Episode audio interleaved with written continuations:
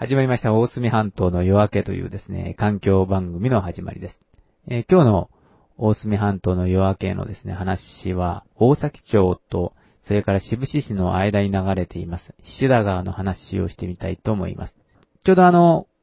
この辺がですね、海の近くだということで、津波の話もちょっとしておこうかなと思っております。えー、東北地方のですね、津波が非常に甚大なことになっておりますけれども、えー、九州でもですね、津波があったという話をちょっと聞きましたので調べてみましたら、えー、宝永地震というのがですね、1707年にありまして、えー、ちょうどあの、四国の近くであったんですが、まあ、南海トラフというところで地震があって、えー、だいたい津波の大きさはですね、10メートル。で、ひどいところによると、まあ、20メートルを超えたところもあったと。高知とかですね、非常にあの、水が入ってきたというふうに聞いています。で、あの、もし、あの、ヒューガナダ沖ですね。宮崎の横のあたりで、マグネチュード、まあ、8クラスの地震があった場合、どれぐらいで、えー、渋市に、えー、渋市湾にですね、津波が到達するかというとですね、だいたい30分ぐらいで到達するというような、あの、ありましたので、心配しすぎるのもいけないかもしれませんが、まあ考えておいた方がいいのかもしれません。えど、よくですね、あの、渋市湾は、あの、南に向いてるから影響はないんじゃないのか、とかいう話も聞くんですが、え地図で見てもらえるとわかる通りですね、渋市の南というのはですね、内の浦なんですよね。従って、えー、太平洋側にですね、えー、渋市湾も向いております。まあだから、完全に安全というわけではないので、やはり心配はしておいた方がいいのかもしれません。それにあの、最近はですね、種ヶ島の、まあ、太平洋側でですね、まあ、震源が少し浅いんですが、まあ、10キロとかですね、そういうクラスの、あの、地震が続いております。で、そちらもですね、少しは注意しておいた方がいいのではないかと。もう種ヶ島沖であのマグネチュード8クラスが起こるともうこれ非常に大変なことになってきますので、そのまま入ってきますからね。だから注意しておいた方がいいのではないかなと思います。えー、さて、今日はあの、まあ、シダ川のお話ですので、シダ川、えー、非常にですね、あの大隅半島の河川の中でもですね、えー、長い川となっておりますね。肝付川の次に長いという川になっております。えー、この辺はあの、非常にですね、えー、白砂清少というか、え、白い砂と、それからまあ、シラスが出てきて、え、くるこういう砂だと思うんですがですね、それとあの、黒松の林がですね、続いております。それから、あの、魚釣りもできますね。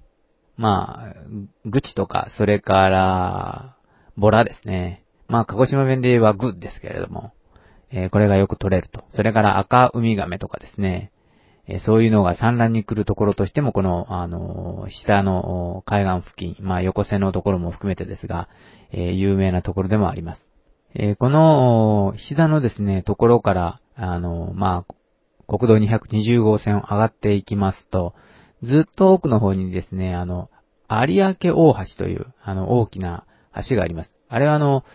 広域農道ですかね。カブトムシのところにあるあの交差点のところからずっと登っていきますと、シダが渡っていく、ところの道のことなんですけれども、非常にあの、大きな橋で、えー、最初できた頃にはですね、私も見に行きましたけれども、えー、ちょうどあの、そこからですね、もうちょっとあの、行きますと、あの、岩屋観音というのがですね、この、シダ川沿いにあります。えー、まあ、500年ぐらい前に作られた、えー、観音様であると。いうこと、それから仏像とかですね、経文、それから竜の彫り物などがあるところなんですが、私もですね、えー、もう遠い昔ですが、えー、まだあのトンネルが今あの、できてるんですけども、大鳥トンネルっていうんですかね、え、269号線にいいトンネルができておりますが、昔はあっちに道路があったわけではなくて、あの、川沿いにですね、迂回して、あの、通っていく道があったんですね。そこを通ってですね、あの、裏の方から回って、えー、その岩屋観音の方に階段を降りて行ったような覚えがあるんですが、えー、そこに行くと、仏像とかですね、経本とか、それから竜の彫り物なんかが飾ってあるという場所ですね。で、昔はこの、この辺はですね、非常にあの、そうめん流しとか、それから、あの、ラーメン屋もあったんですよね、あの、大鳥居のトンネルの近くには。そういうのがありました。非常にですね、あの景色としてはいいところなんですけどですね。まあ水が少し、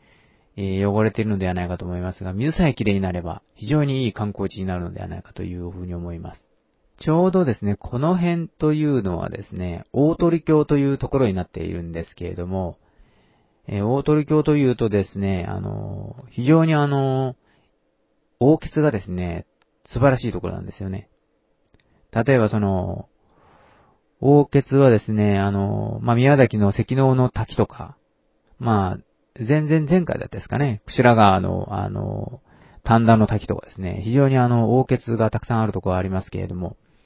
また、ここの大鳥橋の大穴というのはですね、あの、関能の滝と匹敵するような、まあ、1キロぐらいにも及ぶ、非常に長いですね、大穴が続いているとこなんですよね。で、昔は、あの、非常に、あの、僕らが小さい頃にはですね、